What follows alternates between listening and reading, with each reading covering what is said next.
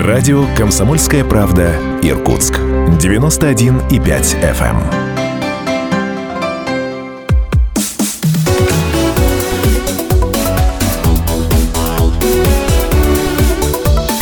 Тема дня. Это проект не только о политике. Второй сезон этого проекта. Серия бесед с депутатами Законодательного собрания Иркутской области третьего созыва. Сегодняшний наш гость Шернев Денис Павлович. Здравствуйте, Денис Павлович. Здравствуйте. Денис Павлович, по традиции этого проекта я сейчас постараюсь э, с выражением, с расстановкой, с ударениями произнести ваш статус в законодательном собрании. Если какая-то ошибка закралась, вы меня должны поправить. Вы член комитета по собственности и экономической политике, точка запятой, член комиссии по контрольной деятельности Законодательного собрания Иркутской области третьего созыва. Абсолютно верно. Все верно, да? Все правильно. Все так. Ну, так получилось, что два года назад, в две тысячи восемнадцатом году, мы с вами не встретились, поэтому я позволю себе начать с отложенного вопроса. Его уместнее было бы задать осенью две тысячи восемнадцатого года. Ну, и сейчас тоже это будет интересно послушать ваш ответ. Денис Павлович, значит, в сентябре две тысячи восемнадцатого года вы выиграли на семнадцатом округе, да? Да. Это Тулун, Куйтунский и Тулунский район. У, ну, у вас были разные соперники, я назову только супермастодонта, опытнейшего старожила иркутской политики Геннадия Нестеровича. Кстати сказать, он тоже был гостем этого проекта. Не знаю, удивит вас вопрос мой или нет. Как вы сами объясняете свою победу? Почему вы выиграли? Да, на самом деле, все просто, я думаю. Угу. На самом деле, народ уже находится в состоянии ожидания активности, ожидания роста, ожидания движения какого-то. Ну, к сожалению, мой предшественник слишком долго, наверное, засиделся на месте. Подустали, да? Подустали. Уже. Народ не видит деятельности, не видел от него. Соответственно, со своими предложениями, которыми я приходил к людям, объяснял э, суть своей программы. Суть программы заключается в том, что Родина наша должна расти. У нас должна экономика работать. А не прозябать на создании социальных благ, как обычно. Ага. Люди поддержали, люди были к этому готовы. В принципе, у нас разрыв фактически в два раза был. Ага. Есть, да, я помню это ваше отрывом. Состязание, да, ага, по, на несколько тысяч голосов, да, вы, по-моему. Четыре тысячи голосов. Да. Да. Обошли. У меня такой вот э, уточняющий вопрос, извините, я интересно дожать эту тему, чтобы стало понятно, как политолог, да, я не из тех, которые считают, что все победители две тысячи восемнадцатого года, особенно все, кто выиграл единороссов, они обязаны пенсионной реформе. Да? Одной пенсионной реформы мало. Надо еще было вложиться в эту кампанию. Вот граждане, они слышат вот этот посыл, о котором вы сказали, что одних социальных обязательств мало. Надо еще развивать территорию, там, регионы и тому подобное. Это все-таки можно убедить в этом граждан? И, ну, просто считается, что граждане в основном ждут от власти социальных подачек. Уж извините за выражение, я не денег депутат, счастья. Я могу так говорить. Да, люди уже даже не предприниматели. Предприниматели, понятно, они все готовы всегда, они ждут направления. Даже сложилась такая интересная ситуация. Общаясь с предпринимателями еще до выборов, после выборов, люди говорят, нам даже помогать не надо, вы мне организуйте характер работы, характер производства, скажите, назовите, и рынок сбыта. Uh-huh. Мы сами вложимся, сами разберемся, технологии, что угодно. Мы готовы к этому. Общаясь с людьми, понимаю, что и люди тоже стали поддерживать, потому что основное замечание вот по моему округу, да, фактически отсутствие действующих предприятий. Uh-huh. Частных действует у нас э, Восипуголь, титульный, железная дорога, нефтеперекачка, все, и целая куча торговых предприятий. Сейчас уже, ну, в принципе, за эти два года уже появилось ряд новых предприятий, новых предпринимателей. Ну, к сожалению, прошлогодняя у нас трагедия. Да, мы сейчас поговорим и об этом. Сильно подрезали в этом деле. Uh-huh. Ну, основной упор идет на сельское хозяйство. В то время как город Тулун, он испокон век он был промышленным городом. Там более сорока заводов было в городе Тулуне, сейчас работает ноль. Соответственно, люди сами приходят и говорят, нам нужно производство, нам нужно развитие, нам нужны действующие предприятия, нам нужно, чтобы экономика работала, получать зарплату и так далее. Вы хоть и не депутат сказали, правильно, про социальные обязательства, но... Я даже подачками это назвал. Ну, обязательства. От этого слова я уже это скажу. Конечно. Но здесь я вот скажу, люди, даже простые обыватели, простые люди, и то говорят, нам не нужны вот эти вот подачки, дайте нам работу, мы сами себе все купим. Нам не нужен этот стакан молока в школу. Нам не нужны это увеличенные пособия там, на учебники и там прочее. Дайте нам работу, стабильную зарплату, мы сами детек, деток своих обеспечим. Угу. В этом поддерживаю. Я думаю, уже вся страна у нас так стала думать. Но, к сожалению, у нас в последнее время, последние, ну, не скажу, там, критично двадцать, но последние лет десять у нас развития экономики нет вообще никакого. Угу. шесть лет там, с эпохи Крым наш у нас ну, полностью стагнация. Убийство идет. Понятно. Я про стагнацию спрошу вас. Денис Павлович, вот поймите меня правильно, да, я просто расскажу о своем впечатлении. Это впечатление семнадцатого года от вашего родного города Тулуна. Угу. Я не был в Тулуне после трагедии, после наводнения, мы об этом отдельно поговорим. Мне... Я очень коротко делюсь этим впечатлением. Тулун как-то так построен, что дело даже не в закрытых заводах, а то, что эти разбитые закрытые заводы, их отовсюду видно в Тулуне. Вот, в как... вот мне так показалось, в какой бы точке ты ни, ходи... ни находился, где-то там на горизонте будет вот скелет закрытого предприятия. И это все навевает, ну, я с вами откровенен абсолютно, депрессию, тоску и тому подобное.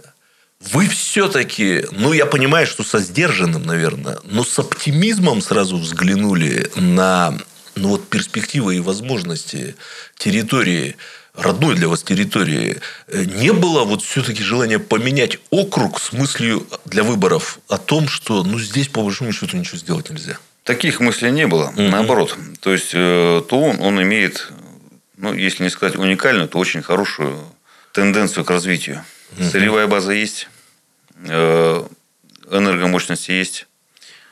Учебный центр, агротехникум. Обалденный агротехникум. Я был внутри.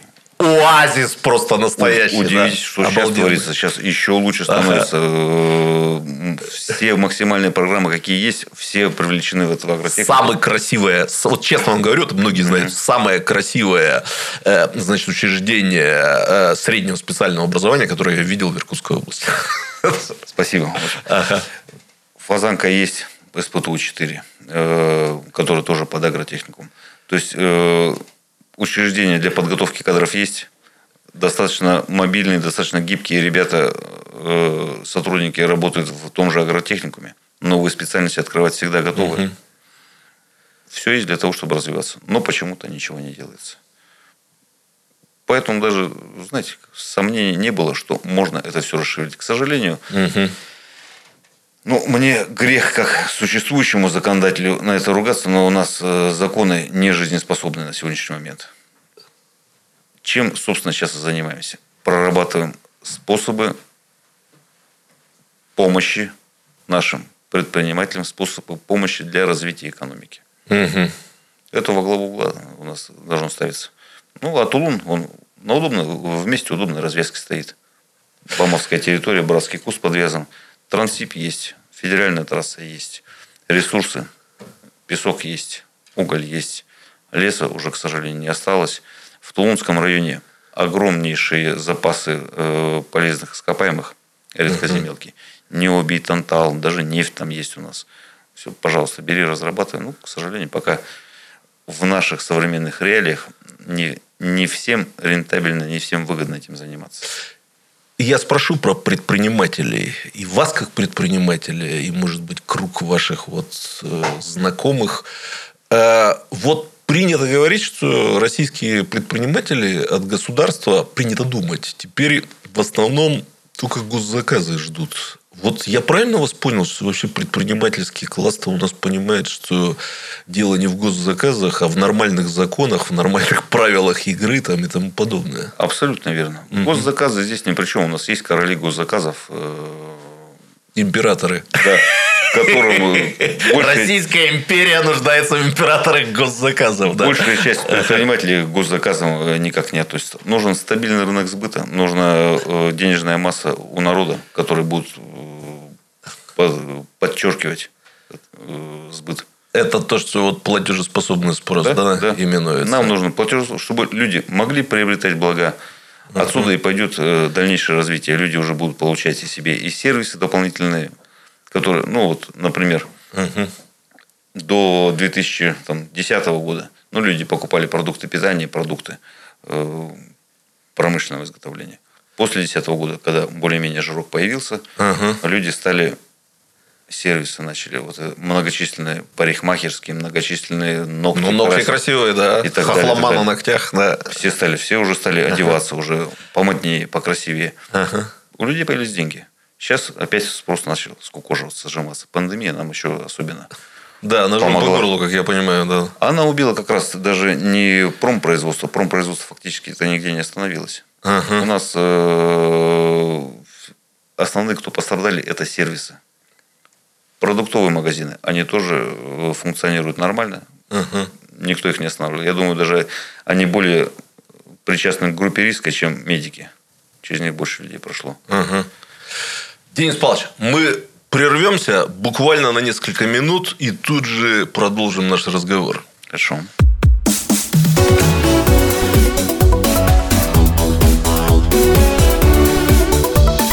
Тема дня.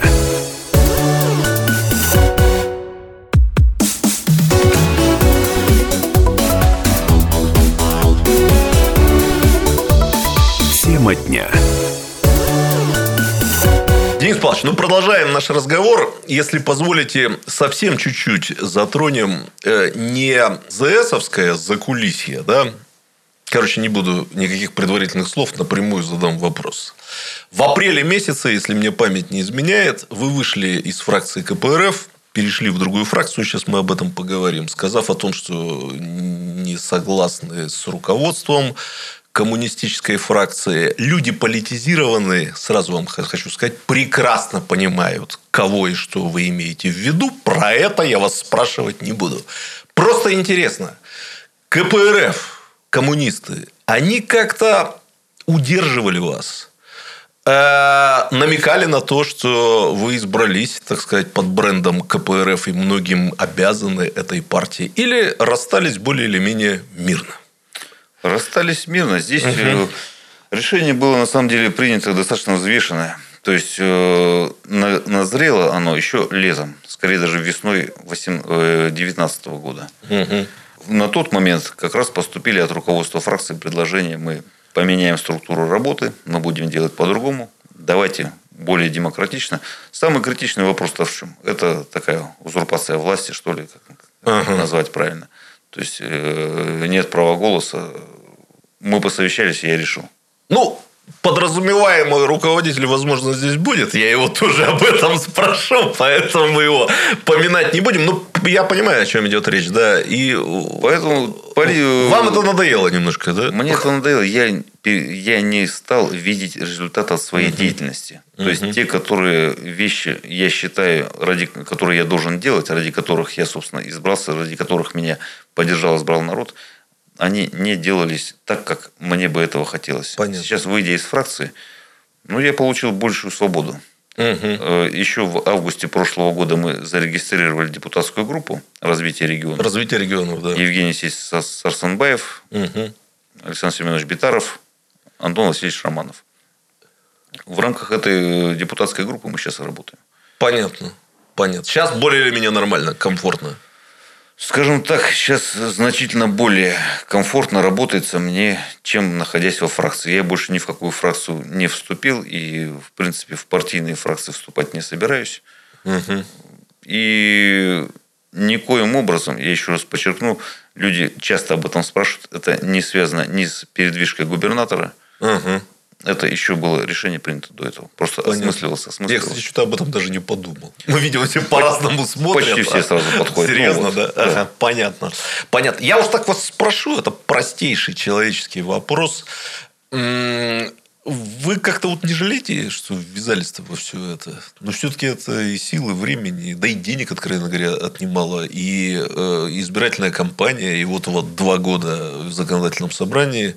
Не жалко? Повторили бы свой выбор в две тысячи восемнадцатом году? Я думаю, да. Я думаю, угу. повторил бы. на сегодняшний момент не жалко. Первые, буквально спустя первые полгода, первые полгода царила эйфория, угу. а потом схватился за голову. Я в этом деле ничего не понимаю. Политика для меня. Я не член никакой партии не был ни разу в жизни. Пионером пионерской организации был. В девяносто первом-втором году из нее вышел со всеми. Ага. Все, к политике отношения. Это основной эпизод политической биографии. Да, предварительный. Ага. И потом началась уже такая легкая паника. Что ага. же делать? Ага. На самом деле, вы лучше меня, наверное, знаете тот момент. Сплошной конфликт. Конечно. Единая Причем я многого Россия. Не знаю из того, что вы знаете. Одна партия, вторая партия. Начинаются вот эти движения. Для новичка это ну, такие достаточно серьезные ага. испытания. Ну, сейчас, вот, скажем так, наверное, зимой этого года наконец э, наступило осознание своей роли, наступило осознание своих возможностей. Ага. До этого ходишь по правительству тоже, не можешь решить вопросы. Никто ага. ни за что не отвечает, все прикрыты законами. А у меня есть закон, а у меня положение, а у меня должностная инструкция, все. Сейчас, к счастью, наконец, к радости, наконец, понимание рычагов воздействия есть. Как общаться, с кем общаться, как решить вопросы. Ага. Сейчас, ну, я считаю, вот только, наверное, с весны этого года и началась такая конструктивная, нормальная Понятно. Работа. Понятно. И я вижу, что работать здесь как авгиевую конюшню чистить. Ага. Здесь работать и работать и работать. Совместно с правительством, часть правительства с, с нормальным, с воодушевлением относится тоже. Работаем там, все предлагайте, делайте. Мы тут же собираем людей, выделяем, решаем вопросы. Часть правительства просто в отказ идет. Никак не хочу. Все возможные отмазки пишут, отписки и так далее. Я думаю, Понятно. Еще время есть, мы со всеми научимся работать. Понятно. Но, Денис Павлович, пришло время одного из ключевых вопросов нашей беседы. Я, пожалуй, тут два слова предварительных скажу. Скажу только за себя. Я буду с вами откровенен. С прошлого года я намеренно пропускаю основную часть информационного потока, связанного с Тулуном, с восстановлением подтопленных территорий, потому что, конечно, я понимаю, как много в этой информации политики. Там год назад была информационная кампания против Левченко, и поэтому то, что говорилось плохого, было окрашено политически. И, соответственно, то, что говорилось хорошего о восстановлении, это как бы создавала противоположная сторона. Сейчас ситуация поменялась, и действительно часть критики процесса восстановления – это опять политическая игра, связанная с игрой против Игоря Ивановича Кобзева. Ну, а положительные сюжеты как бы в пользу вреда губернатора. Я вас хочу спросить как независимого эксперта. И исхожу из того, что люди, которые будут слышать, тоже хотели бы узнать взвешенную э, оценку темпов, результатов восстановления. Что там все-таки происходит на самом деле? Я прочитал все, что вы в средствах массовой информации говорили по этому поводу, я так понял, и тулунскому телевидению. Я знаю, что вы человек непрекоснодушный, то есть вы не хвалите, вы ругаете, но делаете это достаточно сдержанно, так мне показалось. Вот скажите, пожалуйста, что там все-таки происходит? Давайте. Самое... Кого благодарить, кто виноват? Да. Самый сложный, да, вопрос. Достаточно ли того, что делается для того, чтобы было все хорошо? Угу. На самом деле, здесь не могу я ни критиковать самих губернаторов, ни как-то не осуждать. Левченко провел огромную работу при всем при том, э, при всей той критике, которую на него выливает. Э, такую нечеловеческую работу сделали, мобилизовал все правительство. Угу. Сам жил с ним вместе два-три месяца, там находились в Тулуне, каждый день встречались, каждый день обсуждали какие-то текущие вопросы, угу. планерки, совещания и прочее. Игорь Иванович Кобзев проделал тоже титаническую работу, чтобы перехватить, потому что, сами же знаете выражение, угу. на переправе коней менять нельзя, а тут мы как раз на самой переправе, на стыке переправы поменяли коней. Игорь Иванович подхватил угу. повозку. В принципе, я думаю, что все зависящее от него он сделал. Угу. Все, что и даже, может быть, чуть больше. Угу. Вопрос в переходе того самого правительства. Исполнители на месте. Но меня абсолютно не устраивает их работа. угу. как это все реализуется. Поэтому и ходим. Но я стараюсь это все не непонятными словами говорить. Угу. Все плохо, мы все умрем. Нужно конструктивно подходить. Поэтому у меня работают помощники. Предложил всем тулунчанам присоединяться к вопросу контроля за качеством. Вы говорили о том, что проблема в том числе, что контроля все-таки не хватает. Контроля абсолютно нет. Угу. Я, к сожалению, приезжаю на стройплощадки. Подрядчики отсутствуют. С бригадами приходишь разговаривать. Нам зарплату не платят. У нас материала нет. Мы сидим. Мы не строим. Дом достроили, коробку поставили, бетон не залили.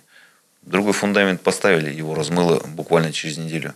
Ну, это не работа. Надзора нету, планирования деятельности нету. То есть, как таковых планерок нету. Uh-huh. Вот я привык, я вот в энергетике, я строитель последние, сколько уже, пятнадцать лет uh-huh. возглавляю строительную компанию. Ну, любая стройка, особенно крупная, она подразумевает под собой четкую организацию, постановка задач, мотивацию, ну, контроль. Да. У нас вот четыре пункта эти есть. Здесь контроля и как таковой организации нету. Здесь все на откуп подрядчику делай. А мы, если, если что, тебя потом угу. либо поругаем, либо там наградим. Угу. Я считаю, нельзя работать в таких э, условиях, в таком режиме, таким образом. Угу. Ну, так э, понятно. Тулун восстанавливается, строится. Вот на прошлой неделе сдали школу роснефтевскую, турецкую ее называют. Турецкую Говорят, школу. Роснефть там лучше всех строила. Это правда? Ничего здесь вот даже плохого сказать про это не могу. Ага. Буквально в первые дни строительства с ними тут же познакомились. Ага. Айхал, руководитель, приехал. Приехал Сергей Иванов, если не ошибаюсь, с Роснефти, ага. представитель заказчика. Четко сказали, мы первого сентября детки пойдут в школу. И Я... сделают, да? Сделают, пойдут. Сделали, пойдут. Уже все, запустили в эксплуатацию. Сейчас осталось ее... Ну, закомплектовать, убраться, губы накрасить, называется, и все. Детки готовы через неделю пойти в школу. Я считаю, это отлично, взвешенно, организованно проработали, отработали. Слушайте, наш разговор – это просто праздник для Роснефти, поскольку вы прекрасно знаете, что особо ее никто ни за что не хвалит. Особенно ее топ-менеджера. Но здесь, в Тулуне, значит, все получилось нормально. Отработали отлично. Так же самое Сбербанк построил больницу. Достраивать сейчас. Ага. Сейчас сделаем небольшой перерыв, да, и обязательно вернемся, Хорошо. Продолжим наш разговор.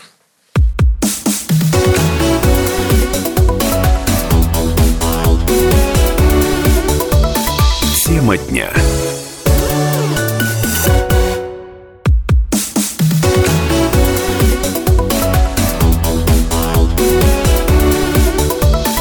Тема дня. Денис Павлович, продолжаем наш разговор. Про Роснефть мы сказали доброе слово. Я так понял, что доброе слово о Сбербанке имеется да. в отношении Тулуна, да? Больницу до первого сентября есть уверенность, что они больницу сделают. Угу. Им, они взялись строить инфекционное отделение больницы, инфекционную больницу. Все очень хорошо, все своевременно. Смотрю, техника работает, подрядчики работают, контроль. Все организовано. Вопросов нет. Другое дело... муниципальные стройки, другое uh-huh. дело стройки нашего Минстроя. Ну, это абсолютно, это, как, это, как дикая трава называется. Растут подрядчики. Кто что хочет, тот, такая, тот так и лепит. Э-э- планирование, еще раз повторюсь, отсутствует. Uh-huh. То есть, авансирование, финансирование, оно там в достатке было изначально. Выдали аванс там, по пятьдесят, по семьдесят. Деньги, я знаю, что были, да. На коммуникации. Uh-huh. В прошлом году там завалили деньгами. Итогом сейчас все подрядчики сидят, потому что все схватились одновременно по всем фронтам работать. Все не доделали. Теперь говорят, дайте нам денег. Мы сидим. Ну, разве так это нужно? Нужно четко понимать. Все взрослые люди, все предприниматели. Uh-huh. Минстроевцы в, моем, в моей голове было, что Минстрой... Ну, специально организованная структура, которая уж точно не будет э, спотыкаться о, о технологии, о, об, uh-huh. о, об организацию строительства. К сожалению, оказалось так. Выяснилось, что там и строителей-то не очень много в Минстрое. Uh-huh. Я уж тогда задам не очень удобный вопрос, связанный с этой темой.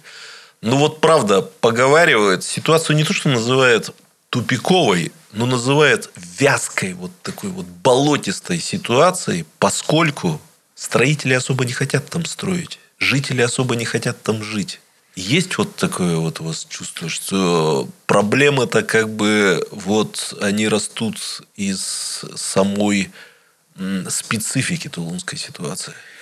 Я бы сказал, угу. что это все достаточно легко изменяемо, можно было бы изменяемо. Угу. Сейчас основной объем денег заложен в строительство жилья, в строительство инфраструктуры, социальной, образовательной и прочее. Ни копейки не влаживается, не вкладывается в организацию тех же самых рабочих мест. Угу. То угу. есть отток населения из Тулуна прошел достаточно великий. Угу. Наслышан. Тем да. не менее, мы одну школу на тысячу двести семьдесят пять учащихся уже сделали, вторую уже законтрактовали. Сейчас будет строиться садики, больницы. Все это хорошо, все это необходимо. Другой вопрос, что с оттоком населения налоговые поступления в бюджет города Тулуна еще больше снизится. Угу. Кто будет обслуживать эту социалку? Кто будет пользоваться этими благами? Это все отлично, что в Тулуне станцию. Да я просто, знаете, счастлив. Мы угу. с Сергеем Георгиевичем Левченко, на самом деле, еще в сентябре, в октябре две тысячи восемнадцатого года разговаривали. Говорят, давайте сделаем из Тулуна город-сад. Угу. Вот он того достоин. Вот если там еще промышленность сделать, организовать, вообще будет все очень хорошо. Но, к сожалению, сбылось счастье о том, чтобы сделать из него город-сад. Угу. Но этот сад может стать не для кого. То есть потребитель этого сада может Понятно. не стать. Угу. Спасибо вам вот за эту оценку. Ну, вы меня понимаете, это действительно важно, когда вот не про политику, а про то, что происходит на самом деле. Это, извините за немножко натянутую ассоциацию, как вот в ситуации пандемии с ковидом, да, люди хотели бы слышать там не Малышеву какую-нибудь, да, а тех, кто действительно в этом разбирается и ежедневно этим занимается. Так вот у нас почему-то и с Тулуном так получилось, что ну, на политика, деле, политика, а реальности мы не хочу, видим. Хочу да? добавить то, что жители-то, большая часть жителей, которые остались, они настоящие патриоты, угу. они не хотят уезжать. То есть ко мне подходят люди, которые получили эти жилые дома. Мы не собираемся никуда. Готовы жить. То же самое. Мы будем жить, мы будем здесь работать. Дайте нам работу. Угу. Дайте Понятно. нам работу, организуйте производство, организуйте то-то. Понятно. У нас не так много времени осталось, но, Денис Павлович, поскольку вот вы сами сказали, что в политике как бы вы, в общем-то, еще себя чувствуете новичком, хотя уже опытным новичком, да, я немножко хотел бы вас спросить, э, вот в какой семье вы родились? Вы родились в Тулуне. Как вы выбирали образование? Сразу хочу сказать, что мы с вами родились в один день, девятнадцатого апреля. Правда, с разницей в десять лет. Вот. Э, немножко об этом. Семья. Родители железнодорожники. У нас в Тулуне крупная путемашинная станция ПМС. Угу. У меня родители были сотрудники, железнодорожники. Классический сибирский вопрос. Родители родом откуда? Мама с Нижнеудинска, отец у меня с Норильска. Ага, понятно. Но с Норильска они перебрались с Хакасии. Фамилия Шернев, она на самом деле с Хакасии. Ага. Мама в Нижнеудинск перебралась из Тулунского же района, из деревни Хараманут, ага. Мугунского сельского поселения. Ну, сейчас регулярно туда наезжаю. Раз в полгода как минимум. Так получается, что мы наследственные железнодорожники. Оба дедушки у меня были машинисты. Оба родителя у меня путейцы. Угу. Мы с братом асцибисты. Инженеры путей сообщения. Это электрики. Что означает это слово? СЦБ, сигнализация, централизация, блокировка.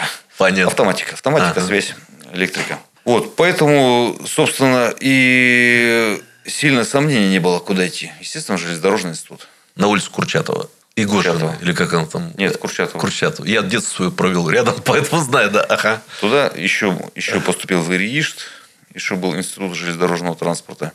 Uh-huh. Конкурс там был космический, сумасшедший, но тем не менее все это экзамены сдали, сделали. С отличием закончил его. Uh-huh. После этого по распределению пошел на железную дорогу. А распределили куда? В Иркутскую пассажирскую дистанцию. Uh-huh. Дом связи, грубо говоря. Немножечко там со специальностью у меня не подошло, но тем не менее пошел, закончил карьеру на железной дороге. По окончанию своего трудового договора должности дежурный инженер класса СЖД, линейно-аппаратного зала Восточнобеловодской дороги. Uh-huh. Ну, на самом деле, натура не дала работать. Железная дорога – это же четко структурированная, организованная система. Ну, у меня, видимо, творчество. Еще хорошо. Круче, чем в строительстве, я уверен, на порядок, да? Да-да. Поэтому и возникла уже потребность, наверное, даже не желание, потребность заняться уже предпринимательской деятельностью. Ну, чем, собственно, и занимаюсь вот уже шестнадцатый год. Ага. Можно я вот один вопрос такой задам? Он вас, возможно, удивит. Но кто смотрит мои разговоры с депутатами, знает, что у меня есть такая вот личная, отчасти профессиональная увлеченность темой поколений в нашем обществе. Вы родились в восемьдесят первом году, ну, это не секрет, да? И я знаю многих ваших сверстников, которые, от которых мне приходилось слышать, что вот не успели мы воспользоваться возможностями девяностых годов, поздновато родились, какие-то возможности для того, чтобы стать, как мы там их назвали, королями госзаказов и, значит, суперолигархами были, ну, как бы отсутствовали в связи с тем, что люди восемьдесят первого года были слишком малы для девяностых. Есть у вас вот это вот ощущение, что вот родился бы я лет на пятнадцать раньше, я бы тут всем показал? Не думаю. Это, скорее а. всего, так это рассуждение, угу. объясняющее собственную беспомощность. Понятно. Поэтому ага. я считаю, вот на самом деле, девяностые годы, понятно, я застал только работая студентом, понятно, ага. с первого курса работать уже начал. Но самое жирное вот на моей памяти, это как раз двухтысячные годы. То есть у вас нет ощущения, что вас жизнь обделила какими-то возможностями? Ага. Все вполне хорошо, и наоборот, все стабилизировалось, все стало понятно. И вот года как раз две тысячи второго — две тысячи третьего вот а. подъем экономики и пошел. А, ну да, да. Нефть. Да, доллар, да, да, все да. очень хорошо, все, все улыбались. Ну, вот uh-huh. года до двенадцатого, наверное. В двенадцатом году пошел плавный uh-huh. постепенный спад. Вы занялись предпринимательством тогда, когда у нас что-то вроде типа такого экономического чуда. Аж в два раза там вэ вэ пэ вырос, почти да. в два раза, да? Угу. И ну, вот уже, что называется, последний вопрос, или там предпоследний. Все-таки примерно, я вижу, у вас хорошая память на даты, как у историка. Примерно в какие годы вы задумывались, когда о том, чтобы пойти в политику? Когда это произошло? Наверное, лет шесть-семь назад. Угу. Подумал, когда вот началась уже эта нестыковка, и я понял, что, скажем так, цели нашей Родины и цели жителей Родины, они разнятся. И надо уже как-то склеивать обратно. Да-да-да. Как-то подправлять, как-то совмещать. Потому что они все дальше и дальше начали расходиться. Угу. Хотя бы на уровне, но не хотя бы, на уровне области это можно вполне достаточно взвешенно делать и результативно. И я смотрю, у нас этот созыв, третий созыв Заксобрания у нас омолодился, но чуть ли не в два раза. То есть, если прошлый год, я помню, то средний возраст был чуть ли не пятьдесят девять лет, то сейчас у нас очень много молодых, очень много предпринимателей, которые зашли с такой же самой мыслью, что у нас идет разрыв между властью и народом. И надо его как-то склеивать, как-то сдруживать, потому что мы-то порой-то сильно не побегаем. Я вам более того скажу, когда объявили о повышении пенсионного возраста, я сказал, что это и партия «Единая Россия» поможет избавиться от тех, кому пора на повышенный пенсионный возраст. Ну, вы, наверное, обратили внимание, там тоже это произошло. Да. Последний вот короткий вопрос. Он вытекает из предыдущего. Значит, как вы думаете, вот... то, что бизнесмены идут в политику в России, это надолго, это навсегда? Ваши ощущения? Считаю, да. Uh-huh. Считаю, да, потому что сейчас бизнесмены идут в политику, вот, э, исходя из того круга общения, который сейчас у нас состоялся в Заксобрании, идут не для лишнего зарабатывания денег. Все uh-huh. так уже, как предприниматели, состоялись. Не за госзаказами. Все идут для того, чтобы как раз... Uh-huh. поднимать экономику и делать всем остальным блага. Угу. И нормализовать ситуацию. Угу. Спасибо, Денис Павлович. Я вас очень хотел бы поблагодарить за то, что вы нашли время для этой, пусть короткой, беседы. Было очень интересно. Ну, по моде нашего пандемического времени, желаю здоровья вам и вашим близким. Пусть ковидло обходит стороной. Спасибо. Вам не хворать. Спасибо.